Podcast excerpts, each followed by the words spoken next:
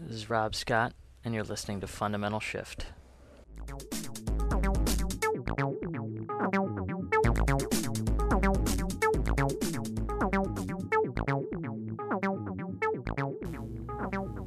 Hi, everybody. Today, I want to talk about evolution and the different ways that we can think about evolution, how I mean evolution, and the importance of what fostering presence or stillness, uh, why I consider that to be a very important next evolution for man. The way we could talk about evolution is anything from, you know, being Homo erectus to Homo sapien and that type of hominid uh, evolution. Another type would be like an agrarian society to an industrial society to an information age society. That would be more of like not a human evolution, but a societal evolution, the way we uh, get along.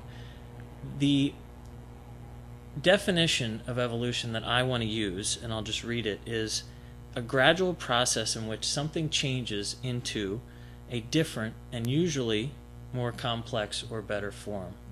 So the word evolution really means uh, change over time into something different and usually better.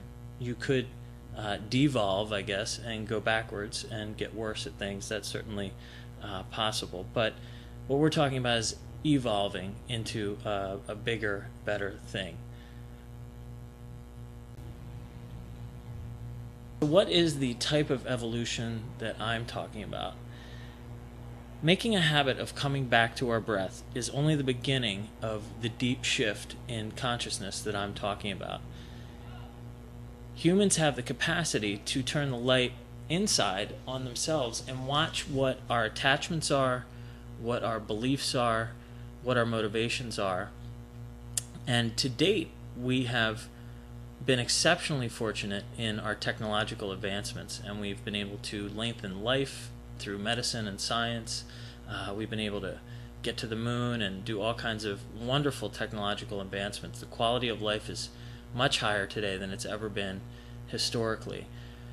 But that quality doesn't have the necessary amazing quality that fostering stillness can bring. It doesn't have necessarily happiness or joy or peace with it. It has a lot of frustration. And part of that reason is because we get attached to things. And so I want to say that the technological advancements that we've come up with are all external evolutions. They're all us learning to deal with our world in a way where we've manipulated into conveniences and uh, differences, and that's fantastic, and that shouldn't end, and it won't end. That's we're we're really good at doing that, but what we're not good at doing is watching our own minds. We don't really know what's going on. We don't know that we're deeply addicted to food and substances and all that as a culture and as a people. Uh, we don't know that we're deeply addicted to beliefs about our nations that uh, make us go to war and fight. And we haven't yet, on a massive scale, uh, shown the light on what's really going on, the inner workings of our own mind. And so the fact that we can do that and the fact that we uh, should do that just has a massive implication for how we could change the world. And I think it's really important that we start to think about that. What would the implications be if we learn to watch our own mind and learn to foster presence and foster stillness?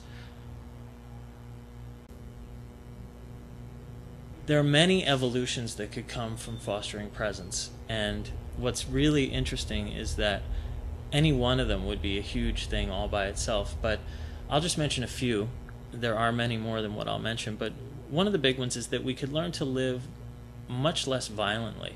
As we start to learn what our attachments are and what actually provokes us to violent behavior as a species, whether that be war or just mugging somebody or whatever, it all is born out of an attached mind, an attached mind to a belief or an idea. And that quality can be really just remedied completely if we learn to be aware of our own minds and what's going on in our heads. Another thing is that physical health will increase dramatically as we foster presence and stillness in our lives. And the reason for that, I think I think it's sound reasoning to say that we'll get much less of our pleasure out of negative things like drugs and alcohol and other addictive sort of substances because we'll be able to deal with our addictions much more readily. We won't have to eat food in the same way, and we'll be conscious about uh, potentially what we're putting in our bodies. And I don't mean we're all going to become vegan or do anything uh, crazy like that. I just mean uh, not that being a vegan is crazy at all, but I'm saying that it doesn't necessarily have to go that far.